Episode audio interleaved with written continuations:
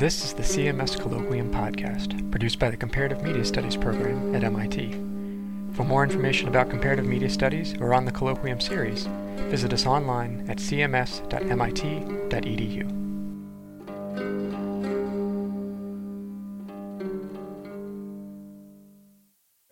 Um, okay. Hi, uh, I am Nick Seaver. I'm a master's student in comparative media studies. I am doing my thesis work on player pianos, and so I'm very excited to introduce John Picker, who is a visiting associate professor of literature here at M I T. He's visiting us from Harvard English. Uh, he wrote a book called Victorian Soundscapes, which is really wonderful, and he's here to talk to us today about transla- transatlantic acousmatics. Is in one sense a response to the anxieties of an age when voices became severed from speaking selves. As a visual representation of voice that is necessarily silent, unplayable in any conventional audio sense, the scream presents a rival as well as more subjective kind of audio archive. The bands of color in the sky and the curves of the central figure constituting tracks and waves, a record of a voice that can only be imagined to be heard, if that's the word. The appeal of the painting lies, at least in part, in the response that we, the viewers, have as we sound the scream in the chambers of our own minds. The scream stands in an inverse relation to what the film theorist and composer Michel Chion, writing about film sound, has called the acousmatre, the voice on the film soundtrack whose source is unseen on the screen. For Chion, James Whale's nineteen thirty-three adaptation of H G Wells' eighteen ninety-seven novel The Invisible Man is, quote, one of the greatest early sound films because the transparent protagonist is a singular form of acousmatre. And the impact of the film stems from the cinema's discovery of the powers of the invisible voice, unquote. As even Chion grants, the acousmatre extends beyond or really predates talking pictures.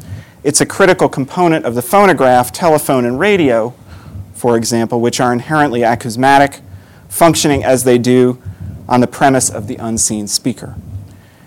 Chion doesn't acknowledge that it's also an important aspect of Wells's novel. Wells's novel, like Munch's painting, engages with the idea of the acousmatre in ways that parallel and respond to the development of voice recording and broadcasting. The scream embodies the other side of the acousmatre as the visible rendition of an unheard voice, while The Invisible Man conveys on the page a character's transformation into an acousmatre with all its accompanying difficulties.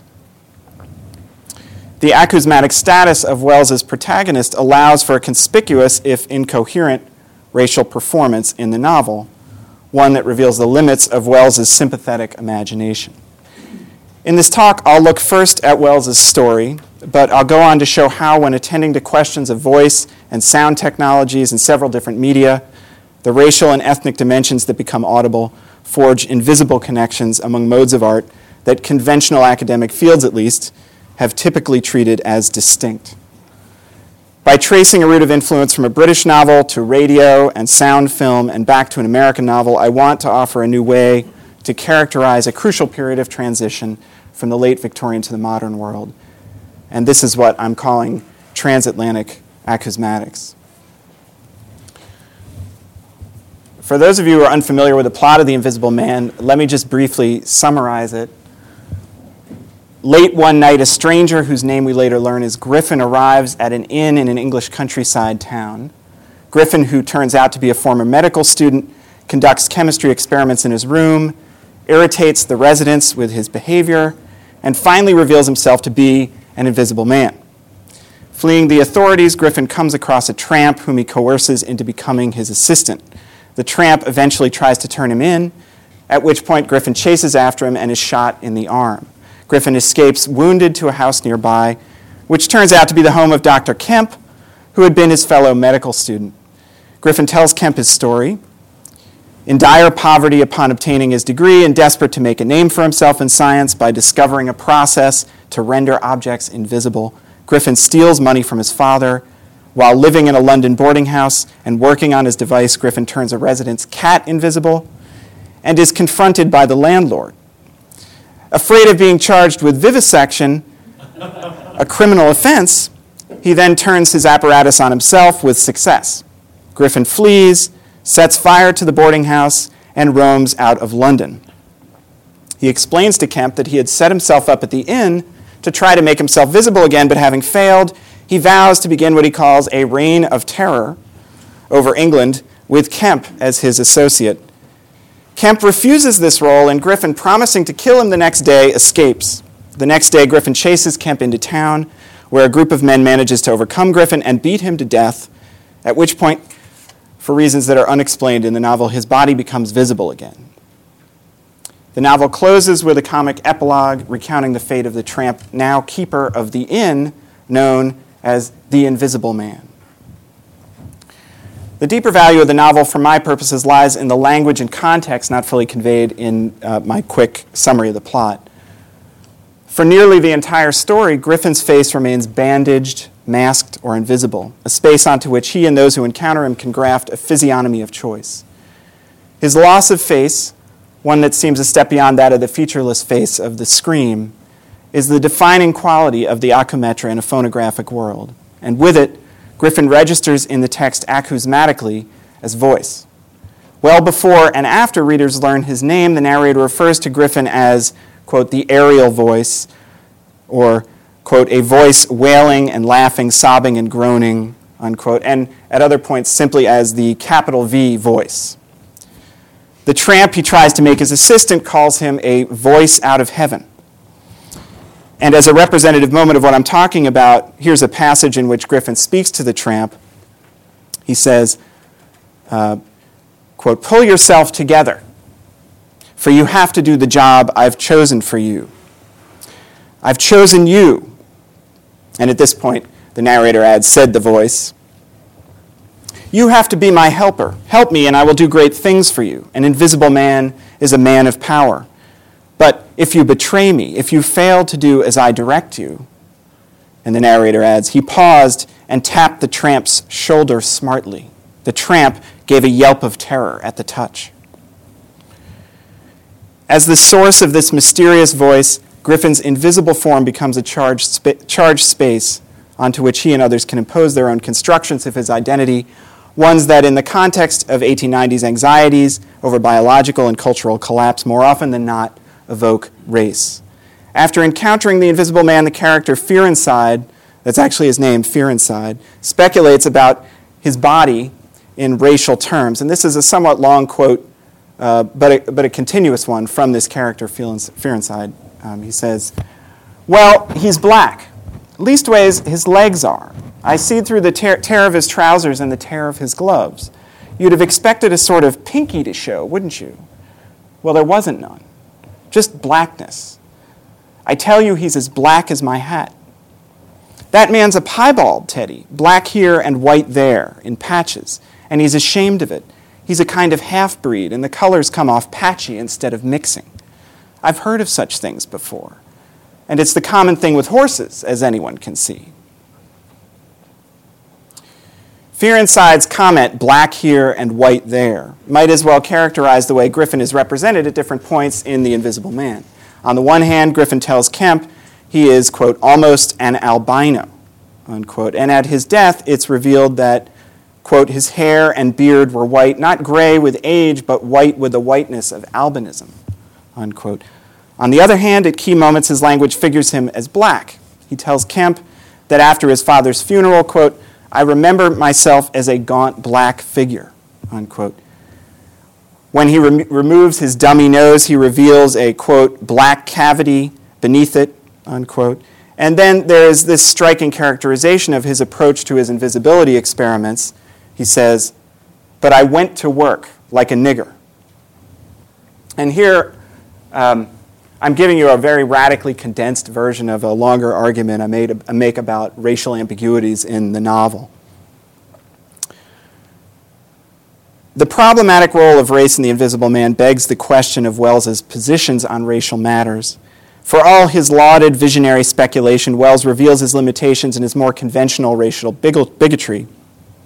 After a visit to the southern U S in nineteen oh five, Wells wrote of, quote, The dirty fortune of the Russian Jews who prey upon color in the Carolinas, unquote, and then went on to express his eugenicist bias under the cloak of sympathy. Quote, the pure-blooded Negro has the taint in the blood, unquote, he writes. And while, quote, the black or mainly black people seem to be fairly content with their inferiority as a pleasant, smiling, acquiescent folk, unquote, of the, quote, man with a broader brain who is a product of interracial marriage, think of the accumulating injustice he must bear with him through life, unquote.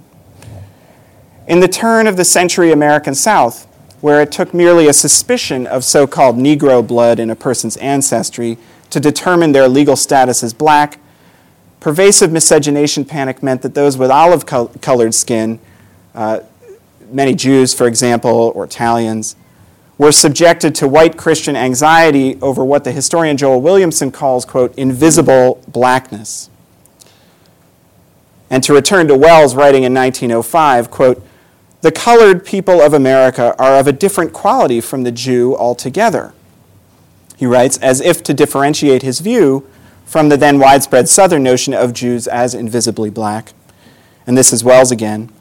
More genial, more careless, more sympathetic, franker, less intellectual, less acquisitive, less wary and restrained, in a word, more occidental.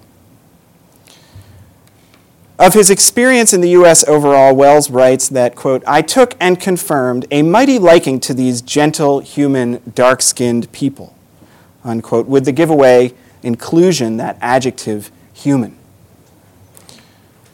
The locus of the humanity of the invisible man, the only constant against his unstable body and unseen face, ultimately is his voice.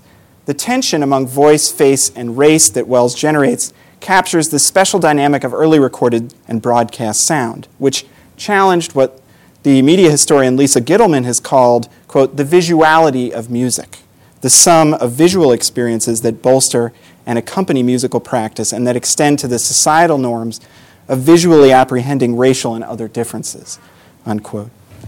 For Gitelman, phonographs and related mechanical music devices questioned, quote, the visual norms of intellectual property, and this is Gitelman. By removing the performer from view, the technology of recorded sound also removed the most keenly felt representation of the performer's race. This helps explain the enormous popularity of racist coon songs in the late eighteen nineties, since white listeners now could experience the racial other, or at least the sound of that other, without the threat of a physical presence. The phonograph permitted new kinds of invisibility that at once obscured but in different ways drew attention to what might be called the face of race.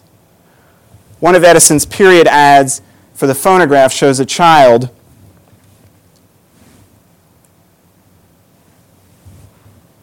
looking for the band by taking an axe to one of Edison's machines. Yet if we go looking for the band in The Invisible Man, we find a scene that is the inverse of this image and the one explicitly musical moment in the novel. Wandering invisible through London, Griffin hears, he says, a blare of music.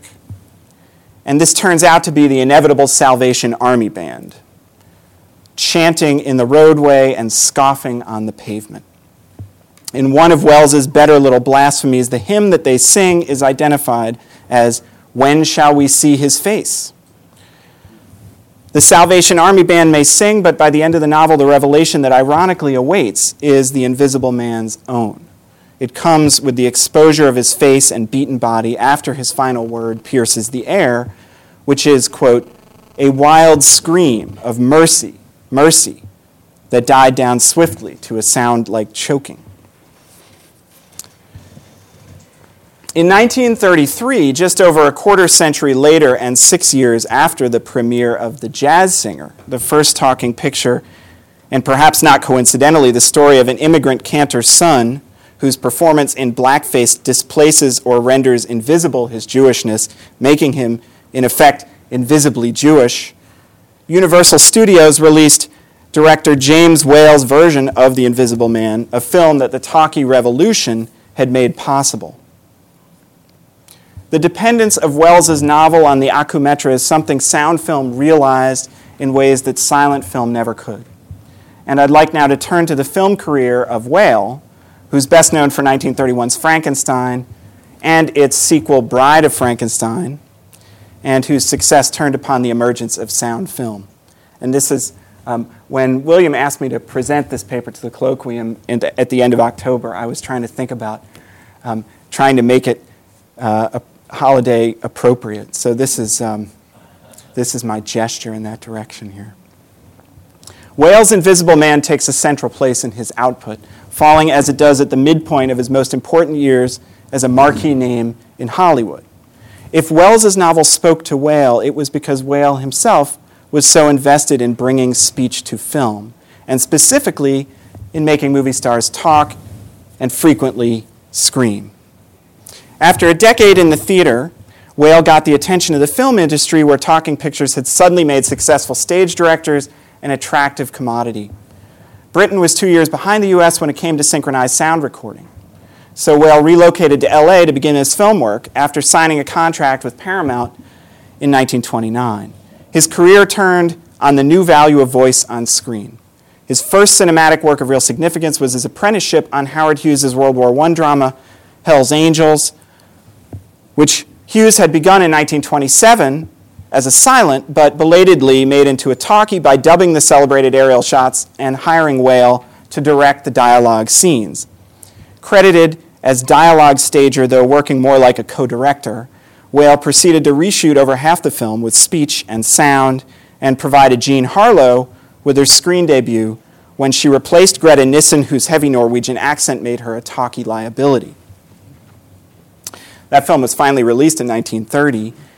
By the time Whale made The Invisible Man three years later, he had established himself at Universal Studios with a progression of films remarkable on the one hand for a concern with the plight of social outcasts, and on the other for technical innovations, not the least of which was the skilled use of sound. As different as the settings and plots are of the early talkies, Waterloo Bridge, Frankenstein, and Whale's haunted house classic, The Old Dark House, the productions all feature experimentation with sound effects, the range of the voice, and the limits of spoken language. Set in London during the war, Waterloo Bridge is punctuated by air raid sirens, gramophone records, and barnyard animal noises, and it culminates in a droning German Zeppelin attack, as you can sort of gather from the poster here, uh, a, a massive explosion and a memorable scream from its star, Mae Clarke. In Frankenstein, Clarke returns to scream again as Frankenstein's bride-to-be when she's abducted by the monster on her wed- wedding night. Here and in The Old Dark House from nineteen thirty-two, Boris Karloff takes on roles, the portrayal of the monster in the first, of course, and a mute Welsh butler in the second, in which he lacks speech but not vocal expression, responding, for example, to Clarke's scream with a growl that's primal and comic at the same time. Whale's definitive sonic moment may be Frankenstein's famous creation scene, where a circuit-breaking snap, crackle, and pop are essential to convey the sense of real electric power needed to bring the creature to life, not unlike the current needed to project moving pictures onto screens. Mae Clarke, in a, in a later interview, Mae Clarke summed up Whale's microphonic ear. She said, "He had to hear what it sounded like. He worked like a conductor. He could hear everything blended together." These initial forays into sound film point the way to Whale's audio tour de force, The Invisible Man, which could not have been made without the radio and the phonograph before that. This film already suggests, five years before Orson Welles would adapt The War of the Worlds as a radio drama from the Mercury Theater, Whale's intuitive grasp of the implications of Victorian vocal disembodiment at work in Wells's fiction, the earlier Wells fiction. Claude Rains, in his film debut, gets top billing, though the sound of Rains' voice is the real star of The Invisible Man. The technical leap from The Old Dark House of the previous year is evident in the trick shots of Rains disrobing into nothingness, and of objects apparently carried or sent flying by him. These are special effects that so impressed the earlier audiences and are still impressive today. But the special effects overshadow the more subtle accomplishment of the soundtrack and the acumatra that is The Invisible Man. Whale's most audacious touch, uh, if you know the film, you'll you'll know what I what I'm referring to here. The most audacious touch is that his star remains either bandaged or transparent for seventy minutes until his face finally is revealed on his corpse in a lingering shot thirty seconds before the final fade-out. This is the only time in the film that we actually see Claude Rains. Viewers come to know him principally through his voice. Whale's Invisible Man heightens viewers' awareness of the disembodied voice, the topo so central to the novel, by making prominent use of voiceovers in several scenes where Rains is heard but not seen. But Whale goes beyond this, capitalizing on the particular effects of the disembodied voice in scenes that feature the then relatively new medium of radio. At the time of the making of the film, broadcast radio in its conventional form was barely a decade old. Marconi had filed his complete specification for his patent on wireless telegraphy and established the first wireless station in the year that saw the publication of Wells's novel. And a number of experimental broadcasts of music and voice had taken place in the years following. Reginald Fessenden made what's generally considered the first widely received broadcast from Brant Rock, south of Boston, near Marshfield, on Christmas Eve nineteen oh six, when he played music and read Bible passages over the airwaves to ships offshore. R C A was founded in nineteen nineteen, and the B B C was officially registered in nineteen twenty-two. In the States, the twenties were a boom time for radio, such that by nineteen thirty, a set could be found in over half of American homes. In the U K, it wasn't until nineteen thirty-four that radio became an inexpensive commodity that anyone could operate with little interference. The rising, the rise of talking pictures and of Whale's film career coincide with this consolidation of a radio market and mass audience for acousmatic voices. Hollywood's demand for Whale's directorial skills is better understood within such an Anglo-American cultural and technological context in which the, in which the powers of speech were assuming unprecedented reach and importance. The Invisible Man acknowledges the desire of this newly radio-driven world for electric voices, even as it feeds that hunger through the exploitation of the peculiar qualities of the talking picture. In this way, Whale's film takes its place in what Paul Young has called intermedia history, and specifically in the representation of early radio culture, alongside the likes of King Kong, also from nineteen thirty-three. The Whale, of course, sets his film in rural England, not New York City. Paul Young describes how nineteen thirty cinema became what he calls a template for shaping the parameters of radio experience. And although Young doesn't discuss The Invisible Man, Whale's film can be seen both as shaping the parameters of radio experience in a way analogous to the manner in which Wells's novel reflected the disorienting effect of late Victorian sound media, and as hinting at the more troubling implications of that experience. One scene in the film shows Kemp sitting at home listening to the radio. An announcer interrupts with a news flash that is itself interrupted by Griffin's invisible hand and acousmatic voice. Whale shows the terror on Kemp's face and his shock as the radio voice in effect comes to life and Griffin invisibly seats himself in front of the fire. Here's that clip.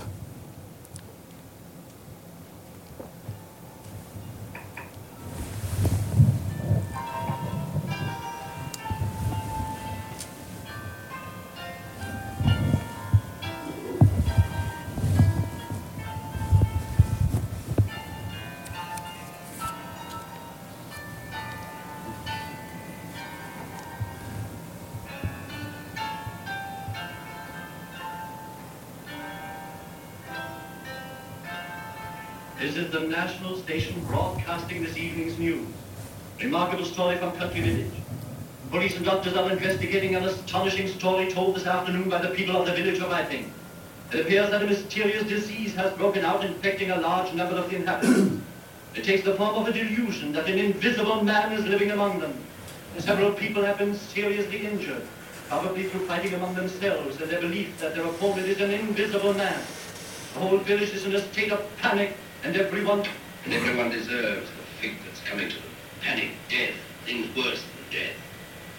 Don't be afraid, Kemp. It's me, Griffin. Jack Griffin. How are you, my friend? I'm frozen with cold. Dead tired. Thank God for a fire.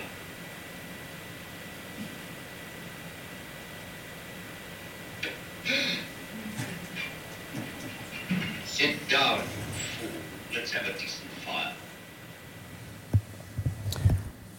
One of the reasons he's freezing is because he's naked, of course. In a later scene, a police commissioner announces to his men in a voiceover accompanied by a brief cutaway to radio antennae and Griffin asleep in Kemp's house that a manhunt is on and a broadcast warning will be sent out. Through Whale's use of tracking shots and montage, viewers in essence become the radio voice. And here is that clip. We've got a terrible responsibility. He's mad and he's invisible. He may be standing beside us now, but he's human and we shall get him. We shall have a thousand men out tonight. Tomorrow we shall have ten thousand volunteers to help them. There's a broadcast warning going out at ten thirty. Now, at all costs, we must avoid a panic strike. Now, get away to your districts at once and send me another of your headquarters. And remember, leave tracks, even if he himself is invisible. I must interrupt the dance music for a moment. I have an urgent message from police headquarters. Early this evening, we broadcast a report of an invisible man. The report has now been confirmed.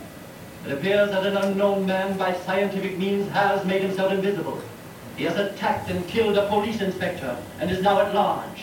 The chief of police appeals to the public for help and assistance. Those willing to cooperate in the search are requested to report tomorrow morning to their local station. The invisible man works without clothing. He will have to seek shelter. You are requested to lock every door and window and every outbuilding he may use to hide in. The police will be glad to receive any suggestions that will help in capturing the fugitive. Remember, he's solid but cannot be seen. A reward of one thousand pounds will be given to any person whose information leads to his capture. The police appeal to the public to keep calm and to admit uniformed search parties to all property.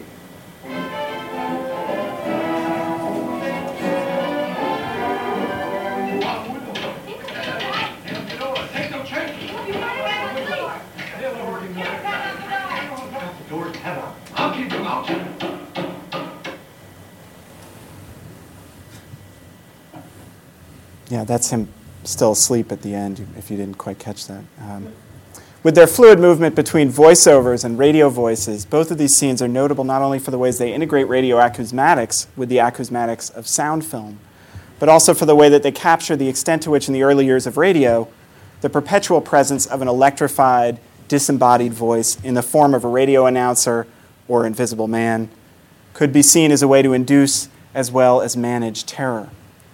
Whale's film coincides with the rise of Nazi Germany and the masterful use of the disembodied dictatorial voice of radio to facilitate authoritarian rule. This is a phenomenon that Fritz Lang also explored in his second sound film the same year as The Invisible Man, which was the Nazi band Testament of Doctor Mabuse.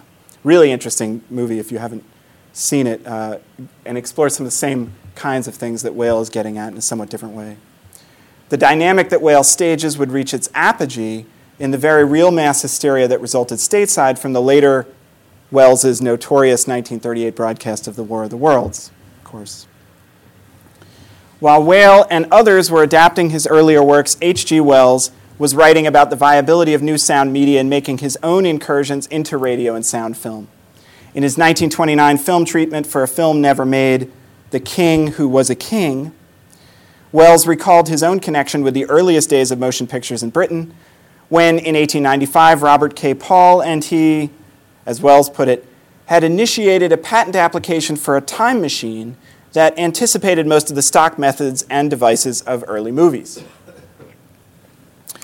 Writing during the pivotal period of transition to talkies, Wells reflects on the new presence of the soundtrack and the acousmatic voice. And this is Wells. Sound, too, has become detached for the artist to use as he will. The effective practical synchronizing of sound with film has been demonstrated, and its refinement is close at hand. Thus, film and music will be composed together. With the film, the voice may be flung in here or there, or the word may be made visible and vanish again. Wells would go on to create the scripts for two films, Things to Come and The Man Who Could Work Miracles.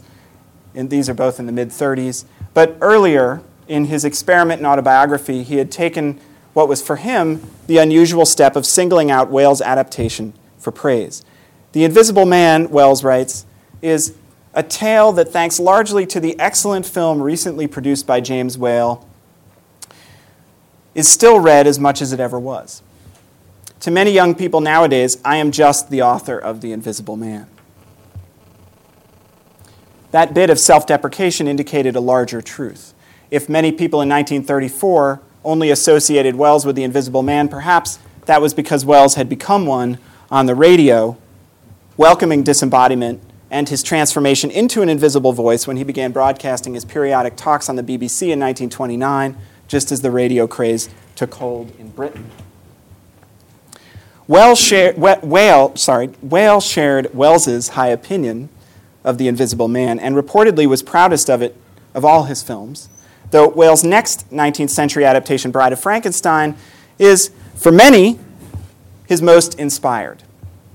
Bride of Frankenstein picks up some of the pieces of Mary, Mary Shelley's novel that had been discarded for the first film, Frankenstein, and retains both of Invisible Man's vocal high points, not only the Rains-esque ac- acousmatic voiceover, which returns in the framing prologue when Lord Byron, played by Gavin Gordon, reminds Mary Shelley, played by Elsa Lanchester, and the audience of the plot of the first film over a montage of shots from it, but also the incessant screaming of the irrepressible Una O'Connor.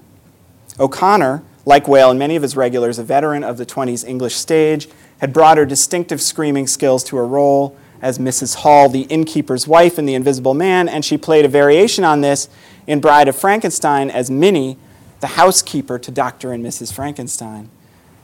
Beginning with the title, which sets up the sequel as something like the better half of the first film, and on to Lanchester's dual roles as Mary Shelley and the monster's mate. Doublings can be found everywhere in Bride of Frankenstein. O'Connor's shrieks and howls rhyme with the screams of the monster bride herself, when ironically horrified she first looks on her intended's beseeching mug in the famous climax of the film. The screams of Bride of Frankenstein take their place in a more varied sonic tapestry than heard before in Whale's work. For one, the monster, as the coming attractions put it, talks. And Whale wanted this to be the case as well. For another, the soundtrack reveals a recent arrival to Whale's work, a striking musical score featuring Franz Wax- Waxman's iconic Bride of Frankenstein motif, a recognizable three notes of which were resurrected, perhaps not entirely unconsciously, for Ballyhigh in Richard Rodgers's South Pacific. As it turns out, such a link between film music and a lavish Hollywood musical hints at Whale's most significant sound film accomplishment, which would come next. Whale's, Whale's Invisible Man was an adaptation that was faithful with respect to tone and technique, capturing Wells's distinctive mix of social comedy and ominous scientific speculation, but less so with respect to content, discarding the more complicated terms of Wells's racial subtext and rendering them for, rendering them for all intents invisible. This suppression proves temporary, however, for Whale returns to questions of race with a bang and a song in another adaptation, Showboat, nineteen thirty-six. Though it would seem quite a leap from Anglophile horror to American musical, this is Whale's final powerful and, in oral terms, his most significant production, one that confronts the monstrosity of American racial ideology and the spaces that sound film creates between the body and the voice, between the screen and the soundtrack. As if a variation on The Invisible Man, but one that also responds to the parts of the novel his adaptation left behind, Whale's Showboat confronts the problem of the black body's visibility and audibility in a manner mainstream white Hollywood cinema largely had resisted.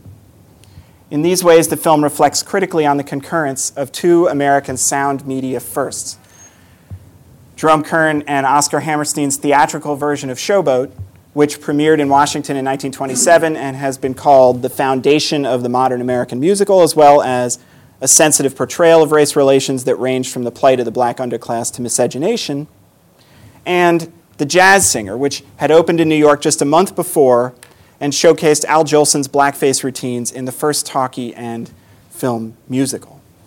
With his version of Showboat, Whale acknowledges that the American stage musical and sound film share genealogies rooted in the sentimentalized performance of race. Whale reveals the invisible bodies as well as ideologies at work in the maintenance of the world of Showboat. Lauren Berlant, uh, who's a stu- uh, scholar of American Studies, has described Showboat as, quote, the supreme nostalgic fantasy of an America in which the pain of dominated classes was neither entertaining nor entertainment. Such a fantasy is at work in the best-known moment of Whale's production, and that's Paul Robeson's rendition of Old Man River, a song that's been called the ultimate white person's spiritual, and one that also happens to be a statement about invisible race labor. labor. In the film, Robeson plays Joe, a lazy-bone stereotype. Whale's justly famous sequence for Old Man River begins with his camera making a sweeping three-quarter turnaround, Robeson sitting dockside to settle on his face, and goes on to juxtapose extreme close-ups of that face with scenes of Robeson's working, drunken, and jailed body. And I'd like to play this clip for you now uh, so you can see and hear it for yourself. It's about uh, four minutes, give or take. There's an old man called Mister Sippy. That's the old man that I'd like to be. What does he care if the world's got troubles?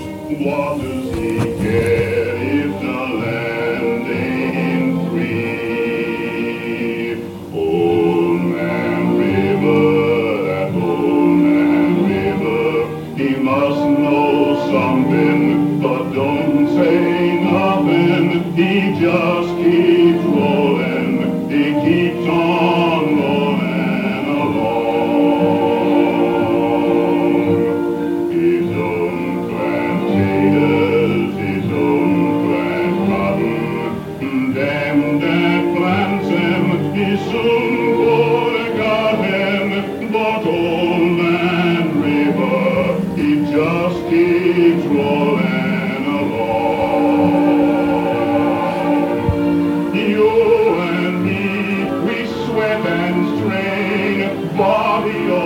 And racked with pain, tote that bought, lift that veil, your kids a little drunk, and your land's in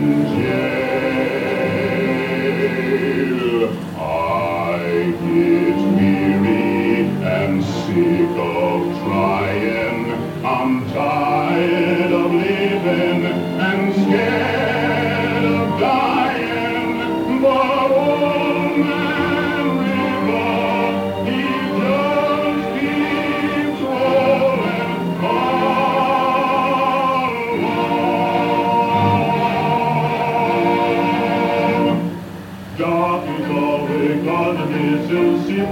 Dark is always while the white folks play, full of those folks from the dawn till sunset, getting no rest till the judgment day.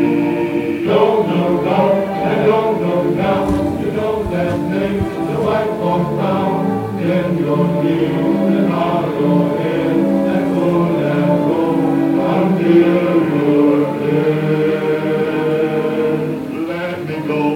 From the Mississippi, let me go away from the white man boss. Show me that stream for the river Jordan. That's the old stream that I long to cross. Old Man River, that old man river, he must know something, but don't say.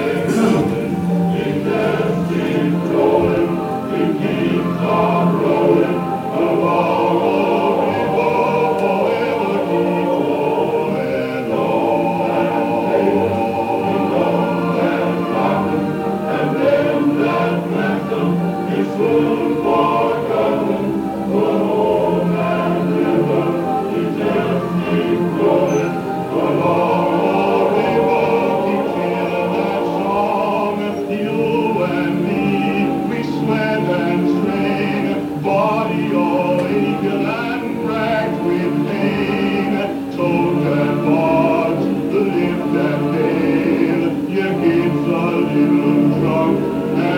your land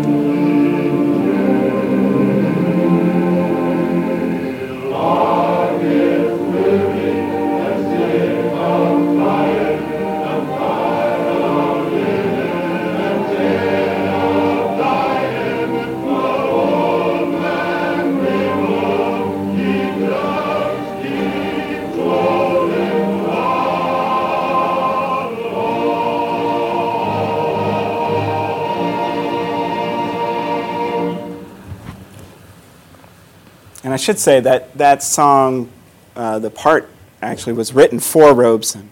Um, my own sense of this sequence, as with Robeson's performance as Joe throughout the film, is that he's exposed but also weirdly opaque, seemingly disconnected from the scenes, as if he can't quite believe the stereotype he's been assigned to play, as if he were thinking, what's someone with my talents doing in a part like this? He's able to be both there and not there, memorably singing, but at the same time making viewers aware of the self that's not fully embracing or embodying the role, as would, say, method actors who would become their characters. Robeson as Joe is, in other words, out of sync. Such a state is realized technologically at different moments in Old Man River, but especially in the closing seconds in which, as you might have noticed, he sings the final word and closes his mouth with a smile, but all too quickly. His voice still rolls along on the soundtrack. This out-of-sync moment is a reminder that Robeson's singing was recorded in the sound studio and the filming had to be separately synchronized. But considering that the filming of Showboat lasted two months and that by the end of it, Whale had shot two hundred thousand feet of film and spent a fortune, and that Robeson took meticulous care in the audio recording of his signature song, pre-recording it not with the booming voice used in concert halls, but in a more intimate crooning only two feet away from the microphone, this error, such as it is, becomes more interesting, I think. The error draws attention to, or rather gives away, the artifice of sound film itself, as well as the duality of Robeson's performance in singing what is, after all, a white man's spiritual. The grin shuts the mouth and stops the voice, but the voice on the soundtrack continues in a moment that doesn't so much reveal the real Robeson as betray the mechanics behind the projected character, the stereotype that is the product of sound film. Lauren Berlant is right to claim that Whale's direction of Robeson in this scene has Frankenstein as what she calls an aesthetic referent, and that, quote, Robeson is shot just as Frankenstein's monster is shot, and clearly the politics of monstrosity is meant to be read politically here, unquote. Yet, to this claim, we might add that Whale also has in mind, through the disembodied voice on the soundtrack, the aesthetic referent of The Invisible Man, and that the politics of monstrosity is on display throughout considerably more of the film than merely the performance of Old Man River. Put another way, Joe is only the most conspicuous talking and singing monster in Showboat. The male protagonist, the riverboat gambler Gaylord Ravenel, marries the heroine Magnolia Hawks under false pretenses, only to abandon her and their child in Chicago when he runs out of money. Ravenel is, of course, a rather obvious monster and a standard fixture in melodrama. A less obvious monster is Helen Morgan's Julie Laverne, the tragic mulatto figure who passes, but whose forced exposure of mixed parentage leads to her departure, along with her white husband Steve Baker, from the Showboat to avoid violating the ban on mixed onstage acting. Voice, once again, gives away identity, or at least the identity that matters, to the world of Showboat. Julie reveals her invisible blackness in a performance of Can't Help Lovin' That Man. As Joe's wife Queenie says about it, I didn't ever hear anybody but colored folks sing that song. Sounds funny for Miss Julie to know it. If Joe sings a white man's spiritual to establish his sound film blackness, Julie sings a white man's blues to betray hers. Uh, I don't have time to show you that clip, um, although I'd be happy to. Um, but it's it's out it's out there. It's on YouTube. It's it's easy to track down. Julie also can't help her status as a product of an interracial relationship, and she can't be helped in the rigid racial codes of the late nineteenth century Deep South that confer on her marriage the status of a monstrosity. Whale's camera does not flinch during the later scene of Julie's and Steve's public exposure. To evade the authorities who are about to confront him for what they believe is an illegal marriage to a woman the state considers black, Steve draws a knife, and we watch as he slits open Julie's finger and drinks her blood, an act that makes him invisibly black, or as he puts it, a white man that, that's got Negro, Negro blood in him. And here's that scene. a couple of minutes.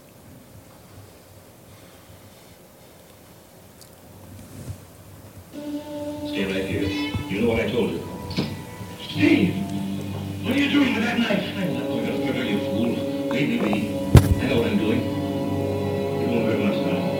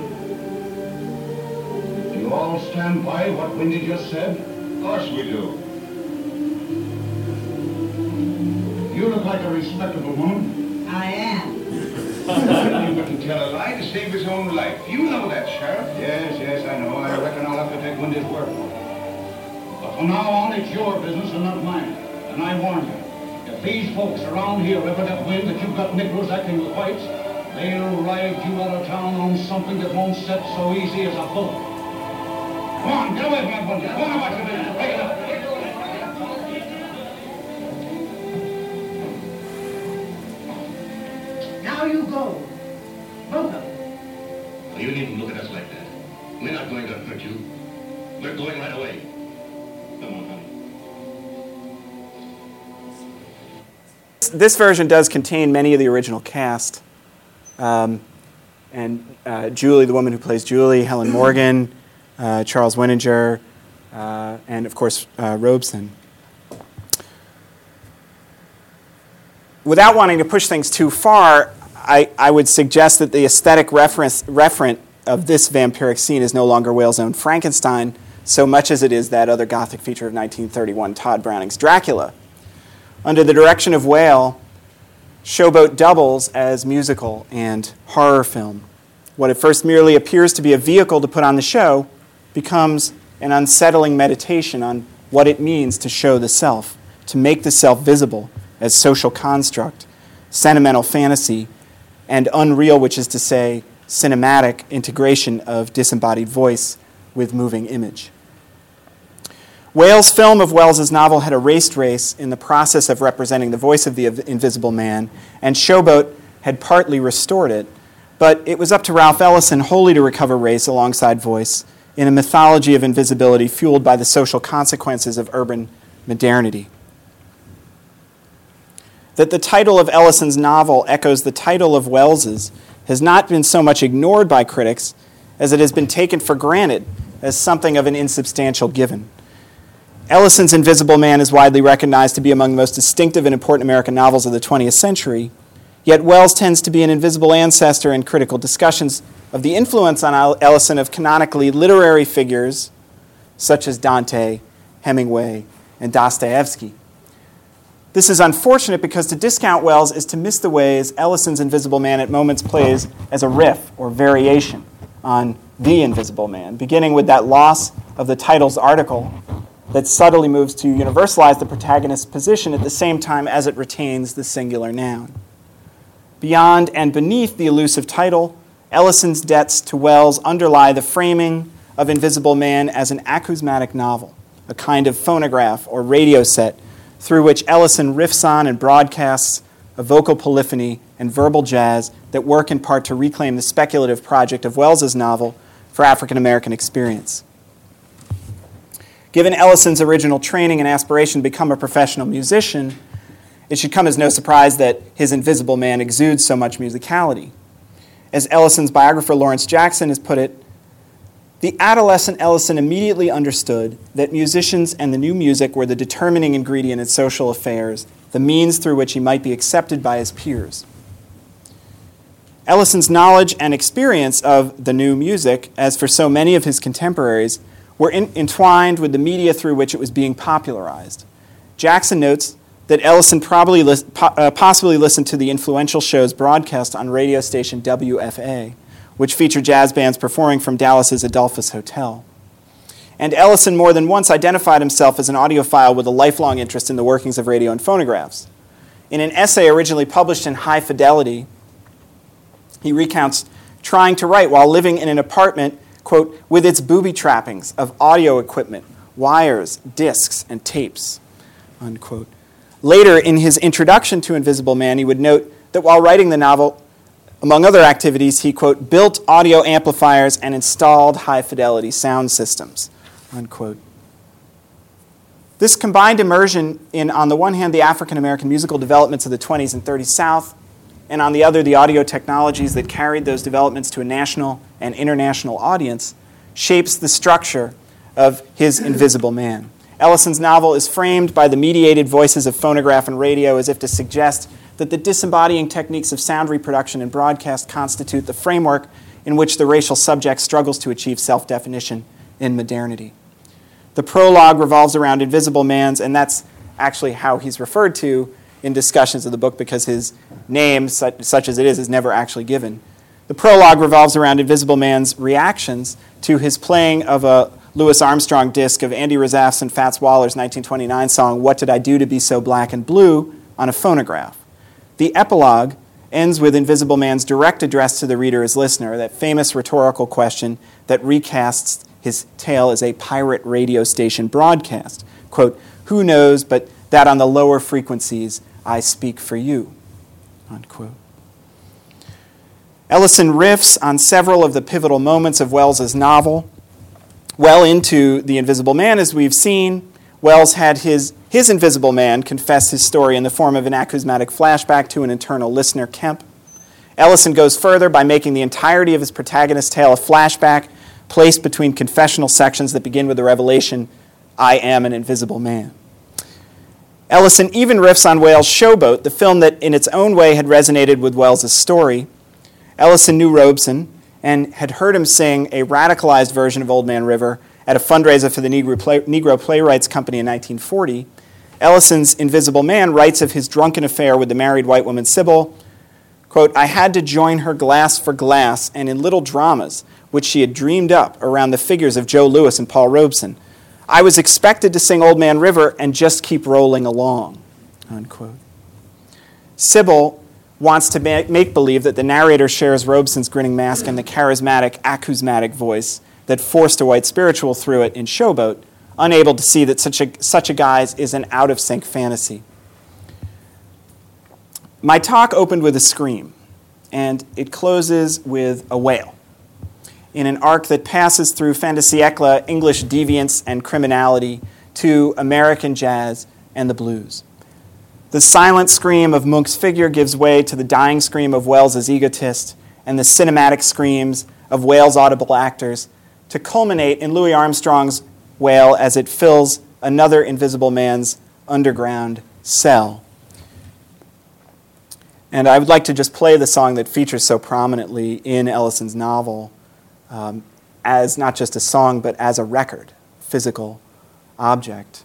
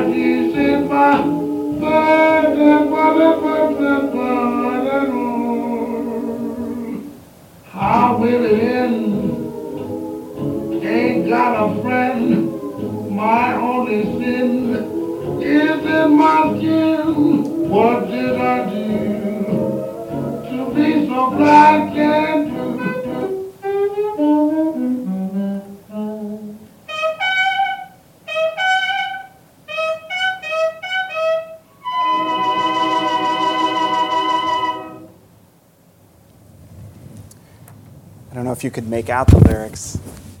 Um, but uh, the, the closing couplet, as Armstrong sings it, "My only sin is in my skin."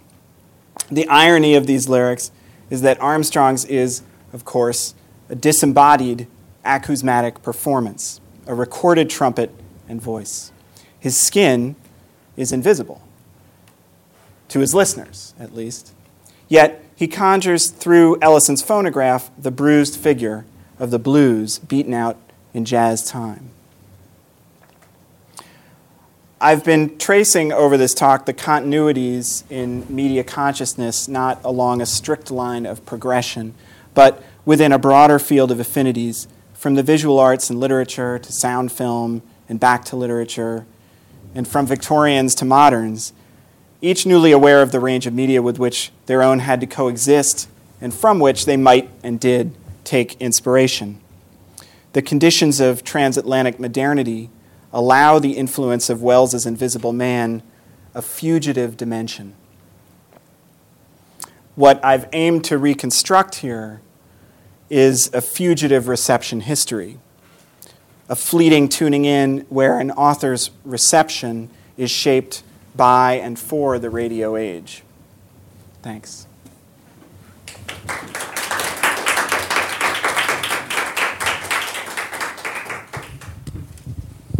Um, thanks, Don. That was oh, yeah. that was really great. Um, so we're going to do a sort of hybrid thing. At the end, we're going to have uh, some questions um, from the audience for John, and then try to segue into a bit of a discussion among people in the audience, where apparently John will not be permitted to speak until uh, a suitable amount of time has elapsed, and then he can respond. Um, so I'll just be up here silently screaming. Yeah.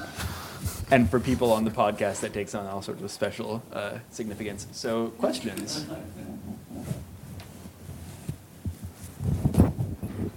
Yes.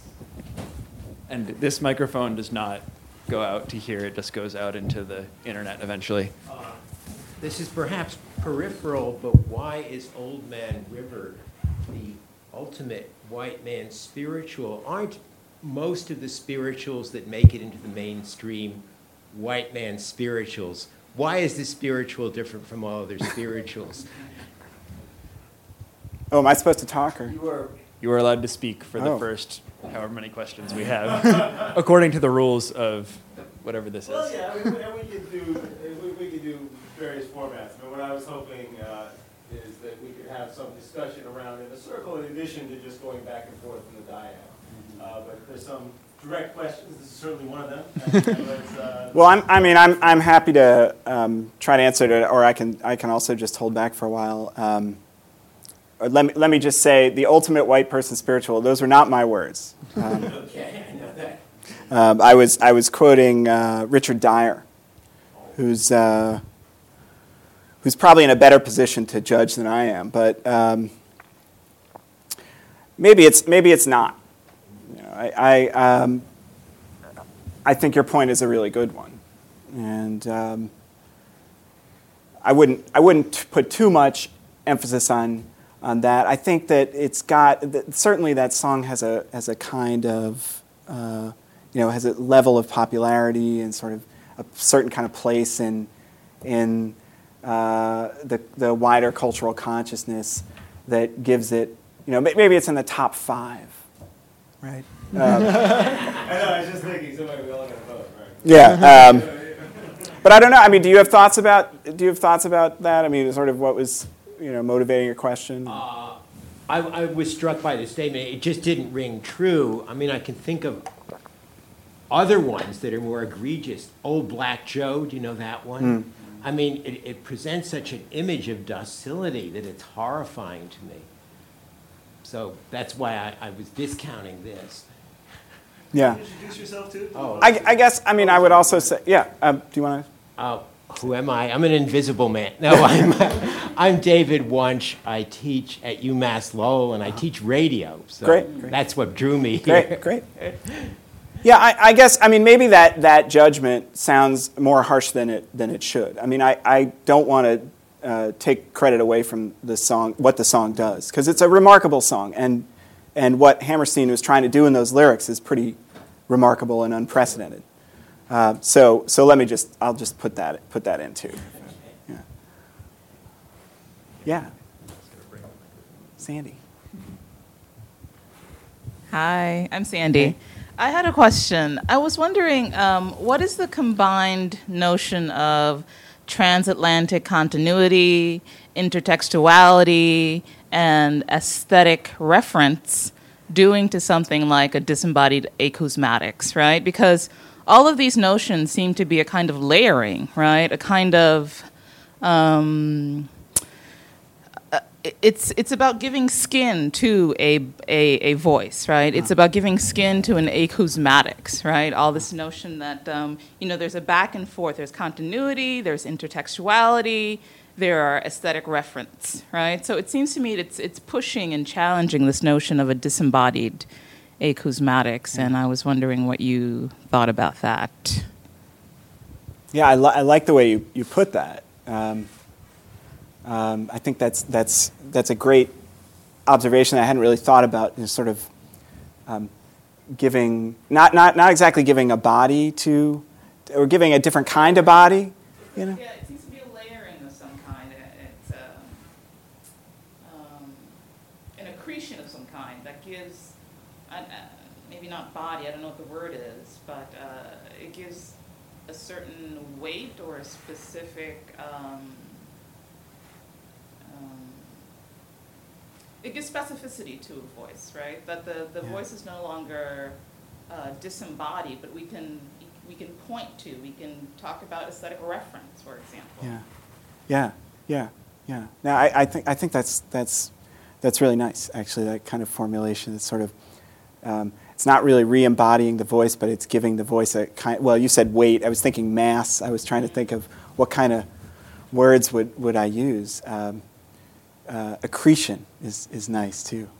Yeah, that's that's great. And, and Sandy, are you asking? I mean, that, that how invisible is it too? Is that part of, like I, I was thinking too, listening to Louis Armstrong that. Exactly. There are white guys who sing like that, but we assume they're black. Right, and so that even though yeah. we can't see the voice, that it's there's an assumption. I mean, is that I don't know if that's quite the accretion or the way to the. I mean, that maybe it's pushing in a different direction, but that, that that contextualizing does something to a voice that we assume is disembodied, right? That right. contextualizing. It's a jazz song. It's a hip hop song, uh, like that, or what are you thinking? Or are you thinking the radio itself? I'm not sure what I'm thinking. Sorry, uh, yeah. I didn't mean to push no, no, no, you. I didn't push you, but I was just curious. Because I sort of took what you were saying, Sandy, to be talking about what John was doing, mm-hmm. which was yeah. actually an act of kind of methodological accretion, right? Right. In which kind of right. tracing that field of affinities, um, the voices themselves sort of played themselves out across time. Uh, so I wasn't sure whether you were. Yeah, I was that that. Um, So when I was nodding my head initially, I was like, oh, yeah, it's about his method, but then I'm not sure if that's what you were after. So. I have a question. A couple of things.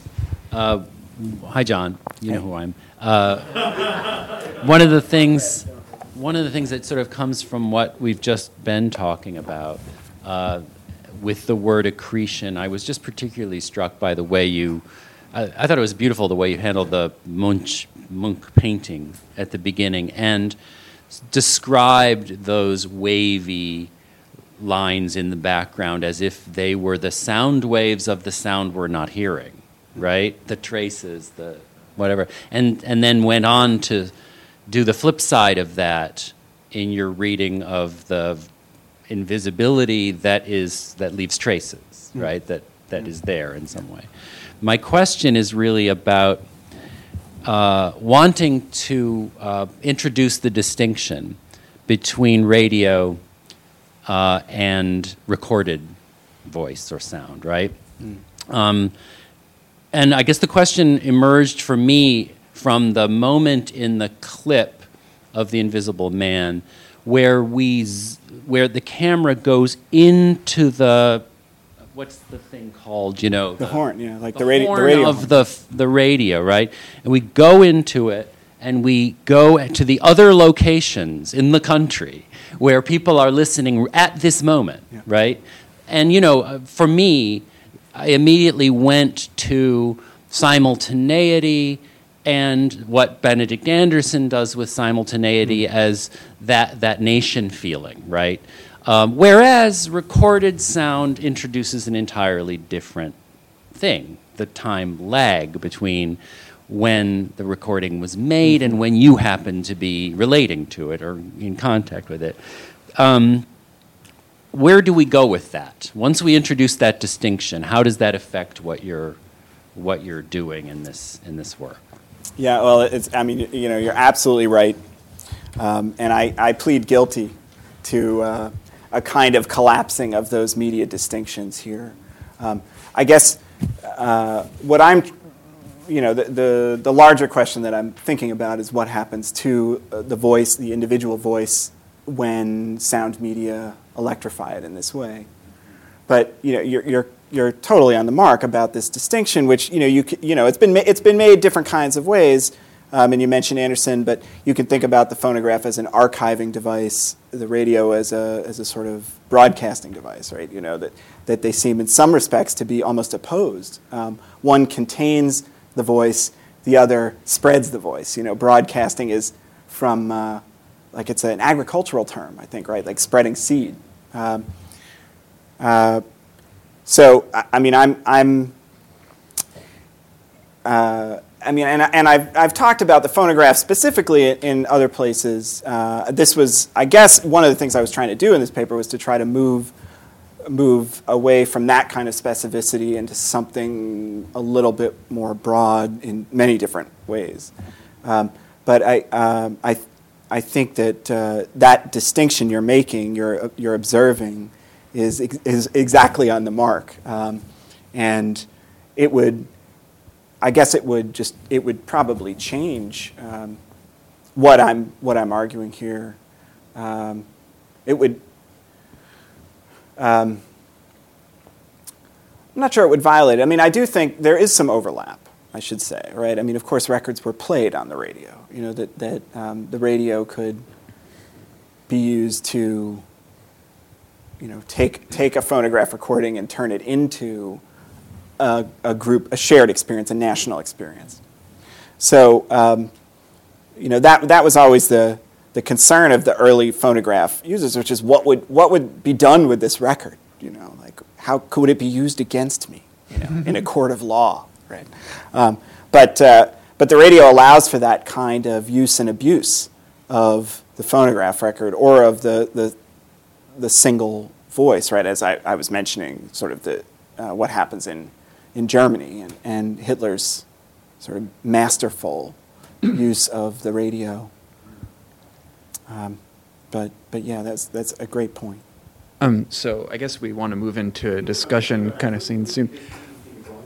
Um, well, I have a I have a question uh, before we uh, do that kind of thing. Um, yeah. So about the the radio, and that sort of reminded me of a question sort of about. Um, subject making and in interpolation, I guess, in this um, with the relation to the radio uh, clip that we saw from from the movie, um, how the voice coming out of the radio, um, going to all of these different places, is a way of making these people sort of part of some kind of of some kind of public, of some kind of sonic community, and sort of integrating them into that in the sort of like uh, interpolating capacity to say like, okay, once the guy hears the the the police on the radio saying close your close your windows now, all of a sudden he's part of the community of people that need to be afraid of the of the Invisible Man coming. And it seemed like there's a parallel with the sort of in sort of a gruesome way with the end of of Wells's book, where the Invisible Man himself, who is not part of society because he cannot be seen, only becomes visible from a similar sort of um, hailing by society, like this when they literally beat him,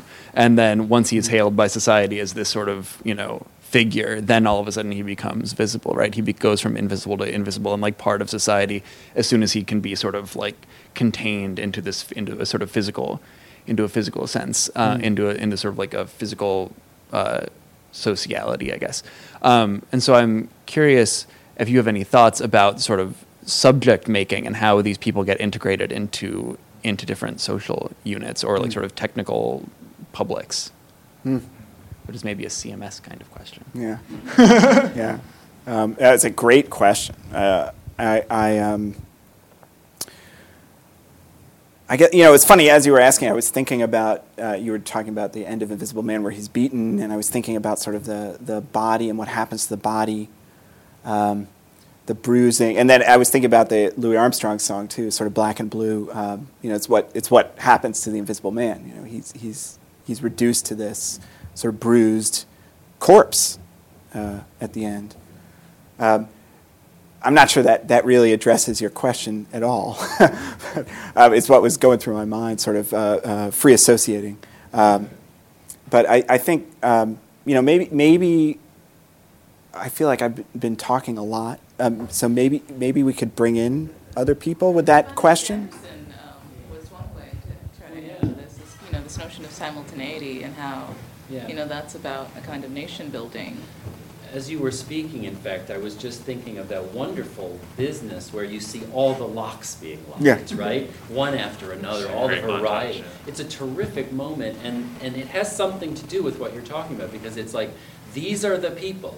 Right, these and no others are the people who have to lock their doors, and they're, we see them in the act um, of acting out the subject they've been interpolated to. perform, right? Um, that's just what it leads me to think about. But, mm. and then I guess in turn that makes me want to ask, uh, because that's an image that so reinforces a certain ideology about broadcasting, which is passive, passive, uh, you know, uh, robotic audience does whatever they're told to do over the broadcast, right? Uh, is there any, are there any images in what you've presented to us in which there's a sort of different picture of like audience relation being resistant or reshaping what they hear or whatever? I don't know. I don't even need to necessarily turn it to you. It did seem, it did seem, I thought the notion of technical publics was interesting here, and it just made me think of one thing that you were talking about, which was the mass audience for the acousmatic voice.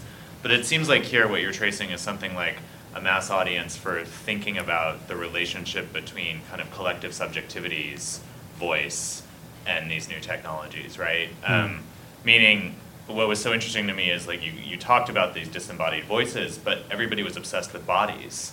Right, like, can we find the body, or, or or Robeson singing about the body, right? And there's this like heavy visual insistence on the body, um, and then his body is revealed at the end. So there's this weird discourse of like bodies in all of this technology, right? Which suggests that um, maybe they're not disembodied, but that the body is being reformulated as a function of these new technologies, or how the body is processed by publics. Um, but it did seem to me like there was a kind of yeah. Um, publicity function here, and publicity not in the sense of a, of a, of bad publicity, but what Jim and, I'm sorry I forget your name, Nick are talking about, um, a kind of public constituting function, which seemed also to be part of your subject matter, right, when you talked about a broader field of affinities, right, uh, like, mm.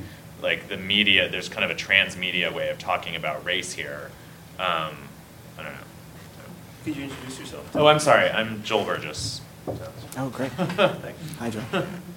There was also that one moment of agency, right, where the Invisible Man turns off the radio, yeah. Yeah. and his voice becomes a prosthetic to, um, you know, what what was being broadcast, right? Yeah. So that, you know, one need not rely on the radio so much. One can become one's own. That's really such a creepy moment. Yeah. it's, it's, we're supposed to believe that's a live broadcast going right. on on the radio, yeah, right? Exactly. But he, and he and he. Picks, picks up right. yeah. and yeah, he, he right takes in. it over as if he's read the script, he's memorized exactly. the script, right. but there is no script, yeah. right? right? Well, he he turns it into like a note of doom, right? Like yeah. something yeah. terrible is going to happen. Yes. In his reign of terror. But that's, yeah, yeah, that's yeah, yeah, a good yeah. observation, because he, he does twist it. Right, with a tone of sarcasm that yes. we didn't get with the, you know, with the, the voice of the radio, which is just very sort of... Yeah. But you sort of sort of made analogies right up like overtly with the radio in that in that scene as you realize, okay, here's one voice that you can't see where it's coming from and now another. And so I was thinking back on my question again, and it sort of seems like he's more like the radio, uh, in a certain sense than he is like people listening to the radio, because he is this force that can come out and sort of like come into your house and talk to you just like the radio can. And people can't your own go, fireside chat. People can't get on the radio in, in certain ways, but at the end of a book, you can get the body to the Invisible Man by eating him up, by like mm. finding his body and hitting him on his body, and then you sort of make it appear. Um, and that's something you can't do with the with the radio. At least I don't know what that would look like with the radio. Uh, not to turn this back on you, but do you know George Washington Cable's The Grandissimes? Uh, no, not really well. No. Uh, you should read it yeah. because um, okay. I mean I, I've I've given a talk on it at one point about sort of race and voice and sound in it, um, but. Uh, there's a whole section with the gramophone, um, and the the text itself is so clearly conscious of um, of sound technologies at the same time that it's understanding dialect literature, I think, as a sound technology. And it's, it was a deeply disturbing text at the turn of the at the end of the twentieth, nineteenth century, um, so disturbing in its representation of white people as speaking like blacks, that uh, Cable became the object of, you know, basically terrorist threats, like, we're going to kill you. Um, but it's it's doing a lot of the same kind of cultural work, I think, that, that's interesting to you um, uh, around race, technology, sound, um, both with the book, too. It's, it's more an observation than anything. Sure, surely, um, I mean, we're all familiar with B B C English, right? And the notion, I kept thinking of how bland and pers- you know, non-individualized the radio voices would be, you know, the announcers' voices. And that moment when he turns the radio off, it's, you hear a distinctive, distinctly personal voice mm-hmm. in some way. And um, I don't know, this, your, your comments were just making me think of that, but I'm not sh- I just dropped the thread of mine. Well, there's something, like, what's so fascinating about, um, I mean, in the gramophone instance and in, in the grandissimes, it's all about the immediacy of the voice. It's what made me think that it's not about its disembodiment. It's weirdly about, like, the failure of literature to be able to capture the immediacy of what can be captured on through a gramophone now. And what's so interesting in the moment when he turns the thing, too, is that it does turn kind of embodied, right? Like, suddenly there's a physical presence in the room that wasn't there before, right? Um, and and that's that's what's so upsetting about uh, The Invisible Man, right? Is he's an invisible physical presence, right? He's not just invisible. He's not a voice. Yeah. He's a voice attached to a body we right. can't see right there. Yeah. It's, it's, like, it's like a sort of it's sort of like a semi-embodied voice, right? right. You know, because he's still very much a body. Like, he gets cold. You know, he needs sure. he needs the fire, right? And in the novel, he get he gets a cold. He has a cold throughout the whole book. He's sneezing and coughing everywhere he goes. It's it's comic, um, but it's also this reminder that he's not really disembodied exactly. Right. He you needs know? an indentation in a chair. Yeah. Yeah, it is sort of interested in the indexicality, right, of voice. Like, it's yeah. weird, right? Like, the, the voice registering everywhere. And in a weird way, that you're right, like, that scene is kind of an allegory for early sound cinema, right? The way we're figuring out how to, like, mark mark actual images with sounds, right? Yeah. And that scene actually is showing us the image getting marked with a physical sound, right? It's a really yeah. nice scene that yeah. way, yeah. Um, which would change the parallel from radio at that moment cinema, such that there's a way in which cinema becomes something different in that moment than what the radio is doing, right? Mm. Mm. Sorry. Give the graduate students a chance? Any, anything, put the direction, the conversation in any direction, in any direction you like? Yeah, anything of interest? I guess I have a question that um, I, I think maybe you might have touched on, but I miss, uh, missed. Um, we're talking about how um, this sort of recorded sound or, or disembodied sound, whether it's, it's the radio or um, something that's already been recorded, um, sort of makes um, race invisible. But in all of the examples, it seemed to to try to be making race just as visible in, in other ways. Um, I mean, looking at uh, especially the Showboat example, the, the way that that song is written and performed in in that sort of dialect, yeah. it it's almost like over, overtly racialized in a way that it might not be um, if it were more a live performance. So I guess that's not really a question, but just something that I thought of that um, I would like to hear what you also thought of. Yeah, it's. I mean, you're making a, a really good point about the way that that song encodes race. Or codes ideas of race uh, that get beyond um, merely the visual experience of seeing it performed. Uh, that that go into you know the question of the lyrics and the, the sort of the mannerisms of the performance. Um, yeah, I, I mean that's that's a that's a a great point. I I guess you know I I think I would differentiate here between like let's say. The the a version of it that was done in a musical, you know, a live performance on stage, and the way in which Whale is constructing this, and and this sort of that point I was trying to make about the kind of the mistake that that actually turns out to be a, a sort of has has a kind of value uh, to the way that Robeson is playing it and Whale is filming it, um, trying to to draw our attention to the artifice of the experience, right? Um, although it's still a really effect. I mean, this is something I, I, I don't really know what to do with because uh, it's still such an effective sequence. You know, that the the performance is a consummate performance in a way. You know, Robeson is the definitive version of the song, and yet there's this weird kind of flaw to it. I mean, maybe that's what makes it so, you know, that every everything perfect has to have some kind of flaw or something. I don't know, but um, I think that's, you know, that's what, what interests me about the film, the film version of this, that, and that's why I think the film version has a kind of value, maybe that that a live performance wouldn't.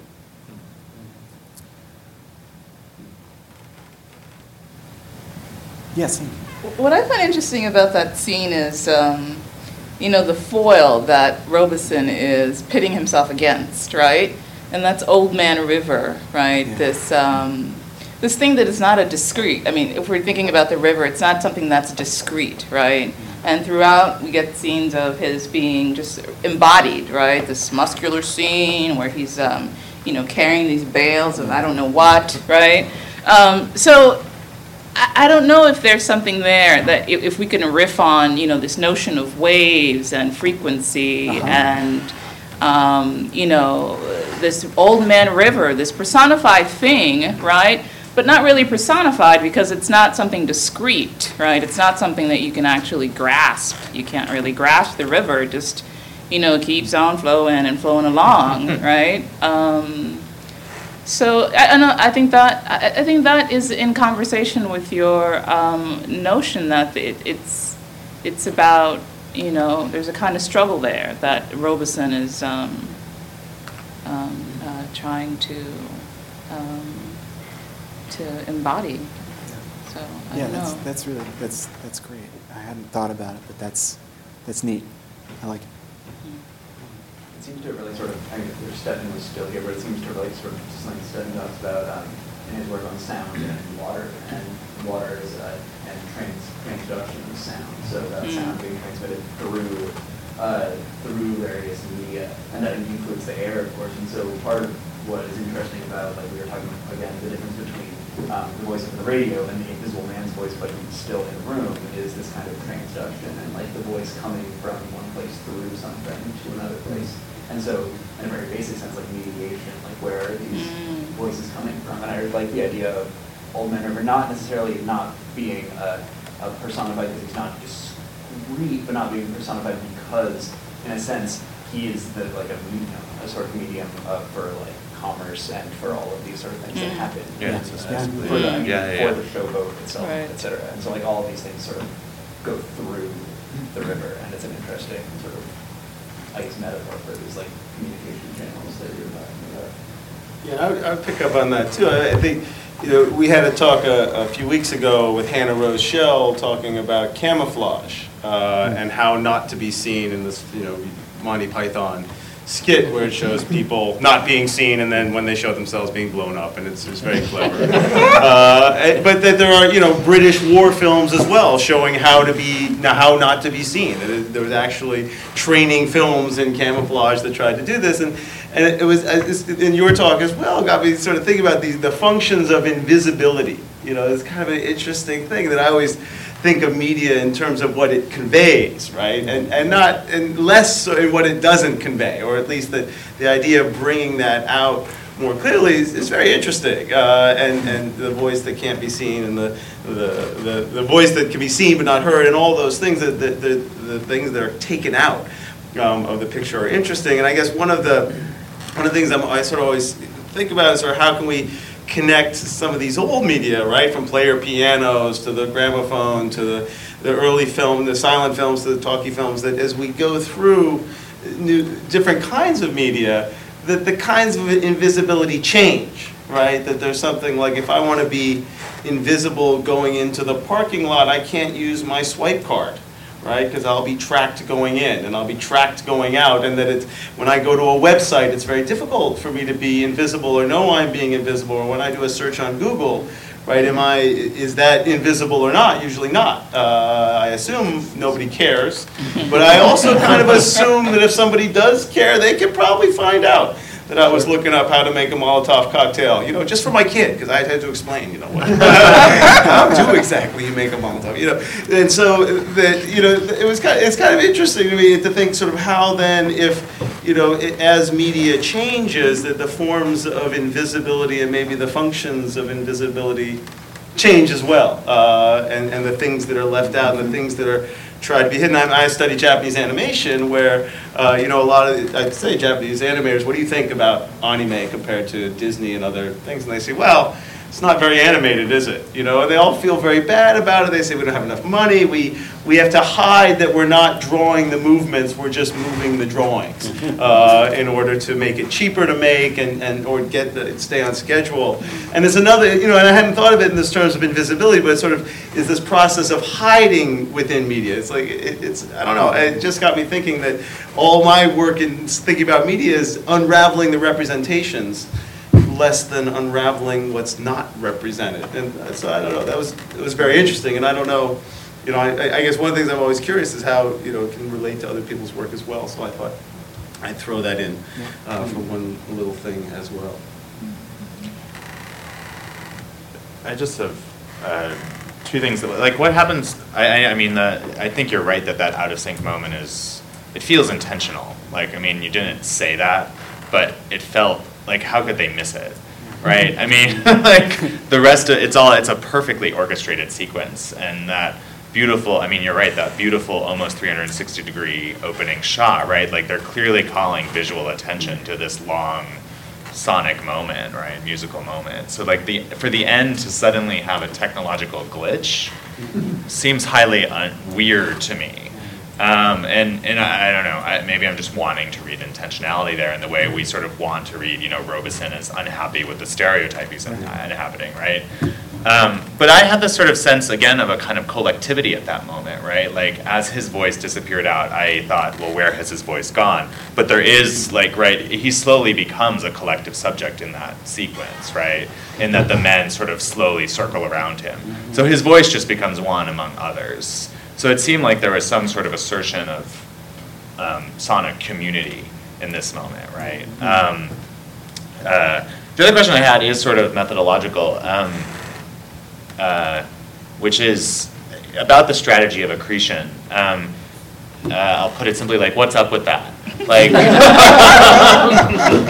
like um, or more like um, disciplinarily. Uh, What is the effort here? Like, you invoked this notion of intermediate history. Is the effort to kind of produce an intermediate history of a concept like race or invisibility, the way Ian was playing it out? Um, what's, I mean, and this is really, like, I guess I'm asking about the larger project at some level. Um, what's what's happening with the kind of collocation of or accretion of things that we were getting here? What's the effort behind it? Yeah, uh, well, uh, the, the the book that I'm working, this this is the, This would be the, the final chapter of the book I'm working on, and um, I'm I'm going from about eighteen fifty or so to about nineteen fifty. You know, sort of Ellison is my my endpoint here, uh, and what I'm what I'm trying to look at there is I'm I'm interested in the way that that evolving media over that period, uh, later nineteenth century, early twentieth,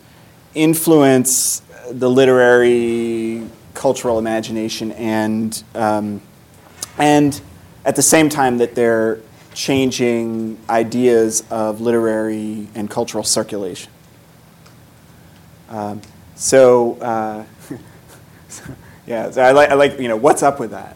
Um, um, I mean, it's you know I don't I don't uh, I, I guess I, you know the the the sort of least sophisticated way I can answer it is just this is just sort of how I was thinking. You know, I was sort of I found myself kind of going from A to B to C, and or from maybe from like I was thinking about Wells and I was thinking about Ellison, and I was thinking like, how do you get there? You know, like how does how do you connect those two two points? Mm. Um, what kind of line or you know field um, could I could I map to to do that? Um, and and you know more specifically to, to this particular uh, talk and this and this chapter that it's taken from, but uh, I, you know in an earlier chapter of this book I'm looking at the Atlantic telegraph cable, because what I'm what I'm trying to do as well here is sort of map out a, a, an idea of sort of transatlantic modernity, and how what kind of shape does that take through the media that are evolving during this period.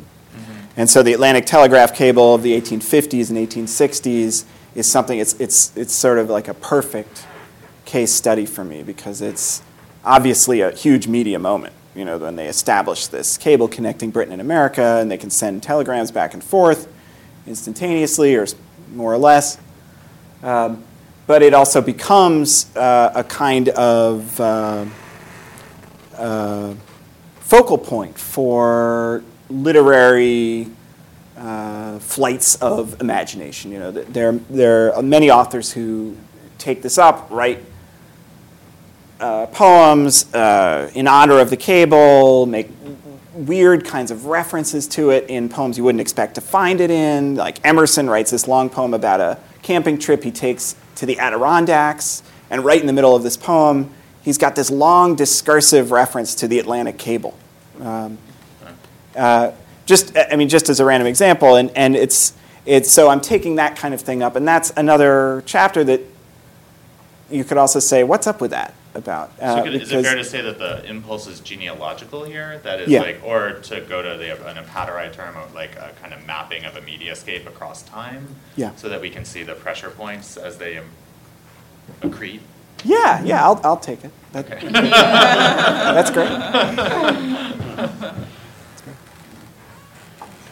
Yeah. This is like totally throwing a wrench in the conversation, but um, I come from a film background, and I think the film element, I wasn't expecting that for some reason. I don't know if it's not in the description, but I was really interested by that. And but you were talking about all these this shift in media during this period of time, but you never mentioned photography, and I wonder if you're just leaving it out because there there is no sound element, or is that does photography have anything to do with this, or? Yeah, uh, um, that's. I'm sorry. Who who? I'm, I'm Hillary. I'm another grad student. Oh, okay. Um, great. Uh, Yeah, it, it's. You, you, I mean, you make a really good point. Where's photography in this?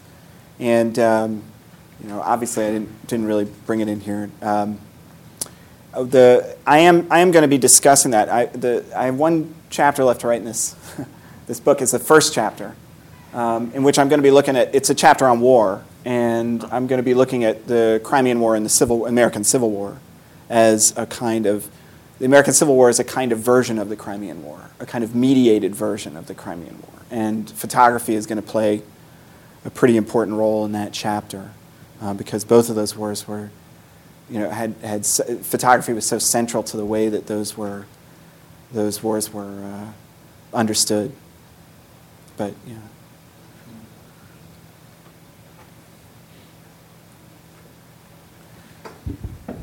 All right. Well, that's... Thank you very much again. Yeah.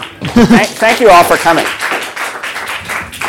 And there is a reception in building, I don't remember the fourteen N three, fourteen E three ten, and we have the bottle of C M S wine, which we give to the... Are you serious? Yes, I am serious. We don't make it ourselves. It's, it's our own special vintage. Um, but thanks again. Oh, yeah. Thank you.